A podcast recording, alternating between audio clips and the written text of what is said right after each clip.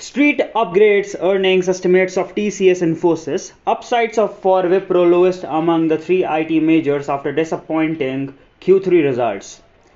Bearing Wipro was the top loser among Sensex stocks, shedding 6% on Thursday. Brokerages have given the thumbs up to the results of India's tier 1 IT services companies.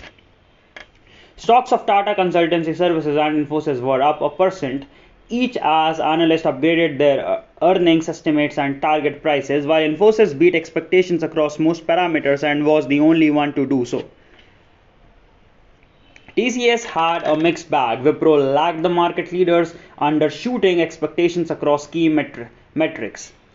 Infosys delivering a constant currency revenue growth of 7% in the third quarter Q3, twice what the street expected. The management has upgraded revenue growth guidance for financial year 2021 to 2022 to 19.5 to 20% against 16.5 to 17% earlier. Motilal Oswal Research has raised the firm's earnings estimates by 3 to 4% for financial year 23 and for financial year 24. It expects the earnings multiples to converge with those of market leaders TCS. At 26 times its financial year 24 earnings estimates, Infosys trades at a 9% discount to TCS.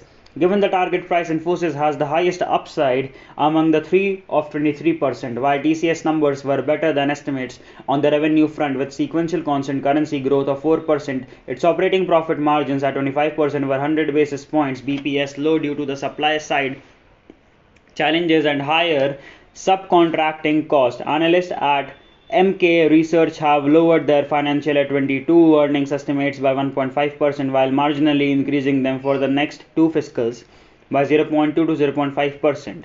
They have a target price of 4150 valuing the company at 30 times its December 20 2023 earnings estimates. The upside for the stock is pegged at 14%.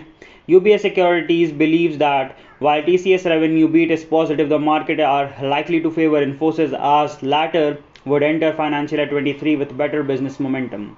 Wipro put out the weakest results print among IT majors with sequential constant currency revenue growth of 3% against the street's 4% expectations, while 11 large deals with a contract value of $600 million and a 2% constant currency growth for quarter 4 was positive decline in gross utilization and rise in attrition levels to 22.7% were not to the street's liking. Brokerages have cut their earnings estimates and have a hold rating given higher valuation, while IDBI is positive on the stock given the deal pipeline growth in order to book the turnaround under the new CEO, the recent run up in price according to it.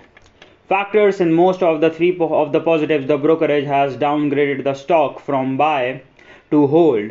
Given the consensus target price, Wipro has the lowest upside of 9%, while the Q3 report card was mixed.